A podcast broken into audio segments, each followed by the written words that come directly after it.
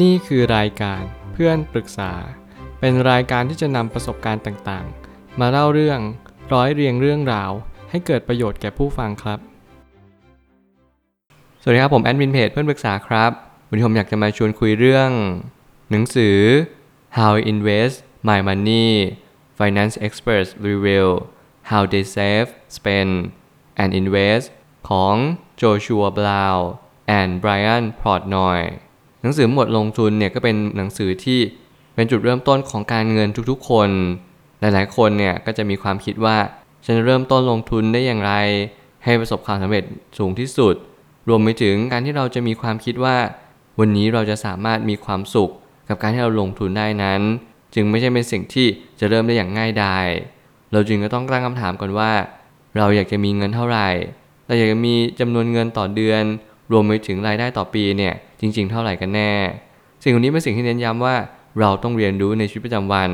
มากขึ้นเรื่อยๆ การที่เราจะมาเรียนรู้เรื่องการลงทุนเนี่ยอย่างแรกที่เราต้องเรียนรู้นั่นก็คือเราต้องทำงบการเงินให้เป็น การทำงบการเงินให้เป็นเนี่ยมันก็จะสะท้อนไปในจุดที่เรียกว่า การให้เราสามารถมีเงินเหลือพอเรามีเงินเหลือปุ๊บเราก็จะมีเงินออมต่อไปพอเรามีเงินออมเราก็จะมีเงินลงทุนต่อยอด แล้วเราค่อยมาหาดูว่าการให้เราจะลงทุนได้เฉลี่ยปีละ 7-10%เนี่ย สามารถทำได้ไหมในยุคสมัยนี้ เรายังมีหุ้นรวมไปถึงบริษัทที่เราชื่นชอบรวมไปถึงใกล้ตัวของเรา ที่มันยังสามารถที่จะลงทุนได้อยู่ รวมไปถึงความผันผวนเนี่ยมันก็ไม่ได้สูงจนเกินพอดี นี่แหละจึงเป็นเหตุผลว่า หนังสือหลายๆเล่มก็พยายามจะพูดในเรื่องของแง่มุมของการลงทุน แต่แล้วหนังสือบางเล่มก็จะพูดในเรื่องที่ลึกไปกว่านั้นนั่นก็คือ เราจะใช้จ่ายอย่างไร ให้เรามีเหลือ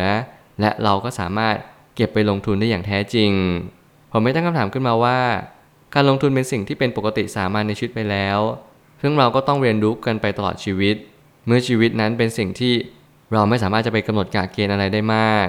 บางครั้งเนี่ยเราก็แค่สัมผัสได้ในจุดบางจุดว่าเราสามารถทำได้เท่านี้เท่านั้นก็พอ มันเหมือนกับว่าครอบครัวเราอาจจะไม่ได้จุนเจือเรื่องรายได้เรามากเท่าที่ควร นั่นแหละก็จะเป็นความท้าทาย แล้วมันก็ย่อมเป็นโจทย์ของชีวิตของเรา ถ้าเกิดสมมติโจทย์มันมามากขึ้น เราก็แค่ตั้งคำถามว่า โจทย์นี้มันสามารถจะแก้ไขได้จริงหรือเปล่า แล้วมันต้องใช้ระยะเวลาทรัพยากร รวมไปถึงจำนวนเงินเท่าไหร่กันแน่ ถ้าเกิดสมมติจำนวนเงินมันไม่มาก เราอาจจะสามารถหามันมาได้เพื่อจุนเจือ เป้าหมายของเราในวันนี้ แต่อย่างน้อยที่สุด ขอให้เราอย่าลืม ว่าเราควรจะมีเป้าหมายที่ไกล นั่นคือเป้าหมายในระยะยาวในเรื่องของการเงิน ความสามารถของมนุษย์ก็คือศักยภาพของบุคคลที่พึงมี จะมาเป็นตัวสร้างสรรค์ให้โลกใบนี้ดีขึ้นมาก ผมเชื่อว่าความสามารถในสิ่งที่ คนเขียนได้สื่อนั่นก็คือ ถ้าเกิดสมมติเราสามารถที่จะมีความเชี่ยวชาญทางด้านการเงิน คุณอาจจะไม่จำเป็นต้องไปฟังผู้เชี่ยวชาญทางด้านการเงินต่างๆ financial advisor financial expert รวมไปถึงคนที่เป็นแนะนำการลงทุนต่างๆ เมื่อนั้นเราก็จะรับรู้ว่าการลงทุนนั้นไม่ใช่จำกัดแค่ เราเรียนรู้ตามการลงทุนในสิ่งที่อื่นเขาบอก แต่เราจะเรียนรู้ตามการลงทุนในสิ่งที่เรามีความรู้ ยิ่งเรามีความรู้มากเท่าไหร่ เราก็จะเลือกสารการลงทุนได้มากยิ่งขึ้น พอหลังจากนั้นในการที่เราเลือกสารการลงทุนได้มากขึ้น เราก็จะมั่นใจว่าสิ่งที่เราเลือกเนี่ยเป็นการลงทุนที่ดีเยี่ยมและยอดเยี่ยมเสมอ หลายครั้งที่ผมพยายามศึกษาหาความรู้มากขึ้นไม่ว่าจะเป็นการอ่านหนังสือการหาข้อมูล ผมกับได้แง่คิดอยู่ข้อหนึ่งว่า จริงๆ แล้วการลงทุนมันไม่ได้ยากขนาดนั้น เราเก็บเงินออมเงินเอาเงินนั้นเป็นเงินเย็นเงินที่เราไม่ต้องยุ่งกับมัน ใส่ไปในสินทรัพย์ที่เรามั่นใจและเราเชื่อมั่นมันว่า มันจะต่อยอดต่อไปอย่างอนาคตไม่ว่าจะเป็นการกำหนดของ การหนีเงินเฟ้อ ให้มันชนะเงินเฟ้อต่อปีได้แค่มา 1-2%ก็พอแล้ว อย่างปีที่แล้วเงินเฟ้อเฉลี่ย 6%เราก็แค่ต้องการให้สินทรัพย์สร้างผลตอบแทนเนี่ยสามารถสร้างผลตอบแทนเฉลี่ยปีละประมาณ 8-9%เท่านี้เราก็พอใจแล้ว แต่แน่นอนมันไม่ใช่เรื่องง่ายเลยที่เราจะสามารถหาสินทรัพย์นั้นได้ ในจังหวะที่มีผู้สื่อข่าวเนี่ยกำลังพูดหนาหูว่ากำลังเกิดภาวะถดถอย recession นั่นเอง ทุกความสามารถจะนำไปซึ่งความมั่งคั่งสุทธิในอนาคต หากเราไม่มีความรู้อะไรเลย ความมั่งคั่งเราก็จะน้อยลงไปตามความรู้ เราต้องเรียนรู้ก่อนว่าความรู้จะสัมพันธ์กันกับความมั่งคั่งที่เรามี นั่นหมายความว่าถ้าเกิดสมมติเราไม่มีความรู้เลยเนี่ย มันจะเสี่ยงมากๆต่อการที่เราจะไปหาเงินไปลงทุน รวมไปถึงการออมเงินด้วยเช่นกัน เพราะคุณจะไม่รู้จำนวนที่ชัดเจน คุณจะไม่รู้ว่าสิ่งนี้คุณควรทำอะไรและไม่ควรทำอะไร เมื่อไหร่ก็ตามที่คุณไม่รู้ นั่นแหละจะเป็นหายนะที่สำคัญอย่างยิ่ง ต่อภาวะ พอร์ตของคุณรวมไปถึงอนาคตของคุณเช่นกัน ผมเชื่อว่าการอ่านหนังสือหลาย ๆ เล่มเนี่ยมันทำให้ผมกล่าวความคิดได้มากขึ้นว่า คุณไม่สามารถที่จะเชื่ออะไรใครได้ จนกระทั่งคุณตกผลึกด้วยตัวคุณเอง โลกใบนี้นั้นมันมีการสับขาหลอกมันมีการสับเปลี่ยนหรือว่าการเปลี่ยนแปลงบางสิ่งบางอย่างที่ทำให้คุณเนี่ยไม่สามารถรับรู้ได้ว่านี่คือความจริง หรือนี่ไม่ใช่ความจริง ซึ่งแน่นอนว่าความจริงเนี่ยปรากฏเด่นชัดขึ้นมาว่า เราทุกคนนั้นจะไม่สามารถร่ำรวยได้กันทุกคน เมื่อความร่ำรวยไม่สามารถที่จะเป็นได้อย่างทุกคน นั่นหมายความว่า เราก็จะไม่สามารถที่จะร่ำรวยกันอย่างทุกคนได้อย่างแท้จริง มันเหมือนกับว่าเรากำลังเล่นเกมเกมหนึ่งบนสังคม เราจะไม่สามารถที่จะตอบไปโดยส่วนเดียวว่าทำไมทุกคนถึงไม่รวยเหมือนกัน แน่นอนถ้าเกิดสมมติคุกคนรวย ระบบทุนนิยมนี้จะพังคลืนแน่นอน ซึ่งแน่นอนว่าการที่เราเรียนรู้แบบนี้ มันทำให้เราตระหนักรู้ว่า ความมั่งคั่งเนี่ยมันมีสิ่งเฉพาะเจาะจง มันเป็นเรื่องเศรษฐศาสตร์เข้าร่วมด้วย แล้วมันก็เป็นเรื่องของการลงทุนตามสินทรัพย์ในสิ่งที่ให้ผลตอบแทน หรือว่าสร้างกระแสเงินสดระหว่างที่เรานอนหลับนี่แหละ คือจุดที่แตกต่าง วินัยทางการเงินและการทำสิ่งสิ่งหนึ่ง อย่างต่อเนื่องไม่ว่าจะเป็นการออมเงิน หรือการลงทุน ทั้งสองสิ่งนี้จะมาเป็นผลตอบแทนที่มหาศาล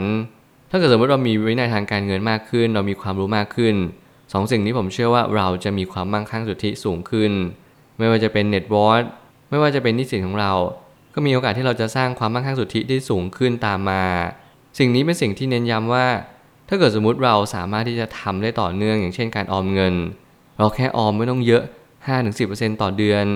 สมมติเรามีรายได้ต่อเดือนประมาณ 50,000 บาท เราออมสัก3,000ถึง5,000 สิ่งนี้ผมเชื่อว่าเราจะสามารถมีอิสรภาพทางการเงินได้ ภายในระยะเวลา 10 ปีถึง 15 ปี ซึ่งแน่นอนมันเป็นเรื่องที่ไม่ยากแต่มันอยู่ที่วินัย การทำต่อเนื่องและการมองเห็นในอนาคตว่า รายได้ไม่ได้เป็นตัวที่สำคัญที่สุด ต่อความมั่งคั่งในวันนี้ของเราเลย มันอยู่ที่เราใช้เงินไปกับอะไรมากกว่า แทนที่เราจะเอาไปซื้อของกิน ซื้อของใช้เราอาจจะมาเป็นซื้อหุ้น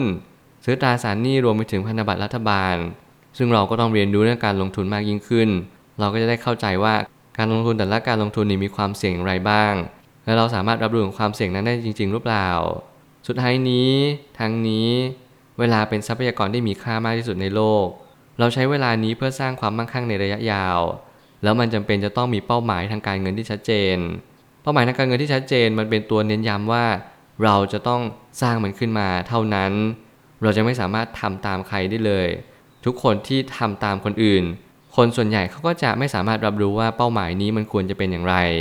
เมื่อเป้าหมายที่มีความชัดเจน เมื่อนั้นการกระทำก็ย่อมชัดเจนตาม การกระทำนี้เป็นการกระทำต่อเนื่อง มันมาด้วยความอดทนและการที่เรามีวินัย เมื่อเราฟังผู้คนมากมายที่เขาประสบความสำเร็จในการลงทุนเลยรับรู้ได้เลยว่า ทุกคนนั้นมีเหตุผลเดียวกันนั่นก็คือ เขามีเป้าหมายที่ชัดเจน ความชัดเจนนั่นแหละ จะเป็นตัวชี้วัดว่าเขาจะมีเงินและความมั่งคั่ง รวมไปถึงอิสรภาพทางการเงินอย่างแท้จริงเนี่ยเมื่อไหร่กัน ถ้าเกิดสมมุติเรามีความคิดที่เทรนตรง หนักแน่นมั่นคง ผมก็ยังเชื่อว่าความคิดนั้นเมื่อถึงเวลาหนึ่ง มันจะสะท้อนว่าสิ่งที่เป็นความคิดนั่นแหละ มันจะเป็นสิ่งที่เป็นความคิดที่ดีหรือไม่ดีอย่างไร ขอให้เราเชื่อในความคิดของตัวเราเอง ก่อนเป็นอันดับแรก อย่าเพิ่งเชื่อความคิดใคร แล้วค่อยๆ กล่าวความคิดของตัวเราเองมากขึ้น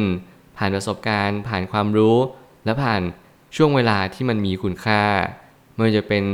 คนมาตักเตือนคนมาแนะนำรวมไปถึง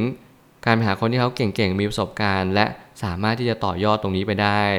สิ่งหนึ่งที่เราทุกคนจะเป็นจะต้องทำนั่นคือ อย่าหยุดที่จะหาความรู้ การลงทุนไม่มีจุดสิ้นสุดของความรู้เลย